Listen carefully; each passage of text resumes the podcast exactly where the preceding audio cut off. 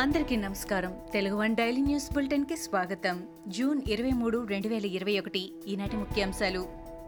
AP ప్రభుత్వ తీరుపై దేశ సర్వోన్నత న్యాయస్థానం సుప్రీంకోర్టు ఆగ్రహం వ్యక్తం చేసింది.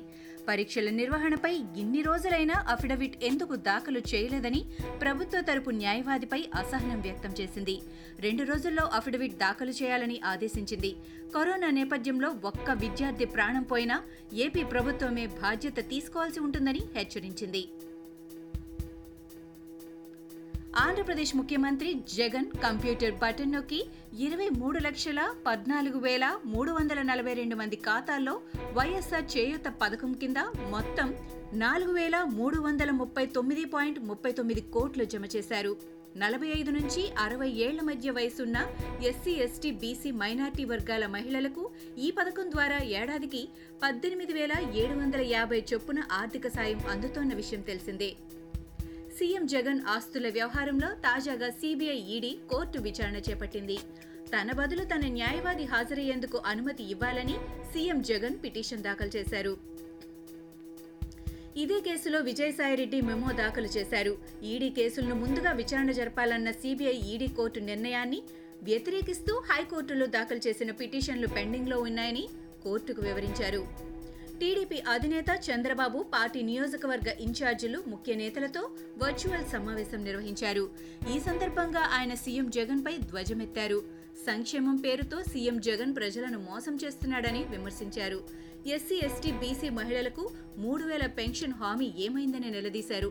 రుణమాఫీ చేస్తానని డ్వాక్రా మహిళలను మోసం చేశాడని బాబు అన్నారు. ఏపీలో గడిచిన ఇరవై నాలుగు గంటల్లో డెబ్బై నాలుగు వేల నాలుగు వందల యాభై మూడు కరోనా పరీక్షలు నిర్వహించగా నాలుగు వేల నూట అరవై తొమ్మిది పాజిటివ్ కేసులు వెల్లడయ్యాయి. అదే సమయంలో ఎనిమిది వేల మూడు వందల డెబ్బై ఆరు మంది కోవిడ్ నుంచి కోలుకోగా యాభై మూడు మంది మృతి చెందారు. తాజా మరణాలతో కలిపి రాష్ట్రంలో మొత్తం పన్నెండు వేల నాలుగు వందల పదహారు మంది కరోనాతో మృతి చెందారు. ఏపీలో ఇప్పటిదాకా పద్దెనిమిది లక్షల యాభై ఏడు వేల మూడు వందల యాభై రెండు పాజిటివ్ కేసులు నమోదు కాగా పదిహేడు లక్షల తొంభై ఒక్క వేల యాభై ఆరు మంది ఆరోగ్యవంతులయ్యారు. ఇంకా యాభై మూడు వేల ఎనిమిది వందల ఎనభై మందికి చికిత్స జరుగుతోంది. తెలంగాణ సీఎం కేసీఆర్ తన దత్తత గ్రామం యాదాద్రి జిల్లా వాసాలమర్రిలో పర్యటించారు. ఈ సందర్భంగా గ్రామంలో వేల మంది ప్రజలకు ఏర్పాటు చేసిన భోజన కార్యక్రమంలో ఆయన కూడా సహపంక్తి భోజనం చేశారు. తనతో కలిసి సీఎం కేసీఆర్ భోజనం చేయడం వాసాలమర్రి గ్రామస్తులను ఆనందంలో ముంచెత్తింది. కోటి ఎకరాలకు నీళ్ళిచ్చే లక్ష్యంతో సీఎం కేసీఆర్ ప్రతిష్టాత్మకంగా నిర్మించిన ప్రాజెక్ట్ కాళేశ్వరం. అలాంటి ప్రాజెక్టు ప్రాశస్త్యం గురించి చెబుతూ ఈ నెల ఇరవై ఐదున రాత్రి ఎనిమిది గంటలకు డిస్కవరీ తన డిస్కవరీ సైన్స్ ఛానల్లో లిఫ్టింగ్ ఏ రివర్ పేరిట ఓ డాక్యుమెంటరీని ప్రసారం చేయబోతోంది. ఈ డాక్యుమెంటరీని దాదాపు మూడేళ్ళ పాటు నిర్మించారు. అందులో ప్రాజెక్టును కట్టిన తీరుతెన్నులను కళ్ళకు కట్టినట్టు చూపించారు. ఇటీవల కరోనా బారిన పడి కోలుకున్న తర్వాత సీఎం కేసీఆర్ విస్తృతంగా పర్యటనలు చేస్తున్నారు. ఆసుపత్రులను తనిఖీ చేయడం యాదాద్రి పుణ్యక్షేత్ర సందర్శన ఆపై జిల్లాలో పర్యటనలతో ముందుకెళ్తున్నారు. ఈ నేపథ్యంలో బీజేపీ నేత విజయశాంతి స్పందించారు.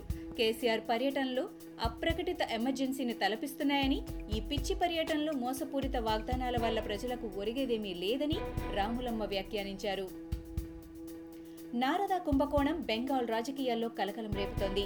ఈ కేసుకు సంబంధించిన సిబిఐ విచారణ వేగవంతం కావడం అధికార టీఎంసీకి ఇబ్బంది ఇబ్బందులు కలుగజేస్తోంది. ఈ కేసుకు సంబంధించి మమతా పార్టీకి చెందిన ఇద్దరు మంత్రులు ఫర్హాద్ హకీం సబ్రత ముఖర్జీలను ఇటీవలే సిబిఐ అదుపులోకి తీసుకుంది. ఓ పక్క దేశ జనాభాను తగ్గించేందుకు చర్యలు తీసుకుంటుంటే మరోపక్క ఎక్కువ మంది పిల్లల్ని కంటే బహుమానమిస్తామంటూ పోటీలు పెడుతున్నారు. సాక్షాత్తు మిజోరాంకు చెందిన మంత్రి ఈ ప్రకటన చేశారు. తన నియోజకవర్గంలో ఎవరికి ఎక్కువ మంది పిల్లలుంటే వారికి లక్ష నజరానా ఇస్తామంటూ మంత్రి ప్రకటించారు. ఇవి ఈనాటి ముఖ్యాంశాలు. మరికొన్ని ముఖ్యాంశాలతో మళ్ళీ రేపు కలుద్దాం. ఈ షోని క్రమం తప్పకుండా వినాలనుకుంటే మీరు ఈ షో వింటున్న ప్లాట్ఫామ్లో కానీ లేదా Google podcast Apple podcast Gaana మరియు ఏ ఇతర పాడ్కాస్ట్ యాప్లోనైనా సెర్చ్ చేసి సబ్స్క్రైబ్ అవ్వండి. కొత్త ఎపిసోడ్ వచ్చినప్పుడు మీకు అప్డేట్ వస్తుంది. అంతవరకు సెలవు. నమస్కారం.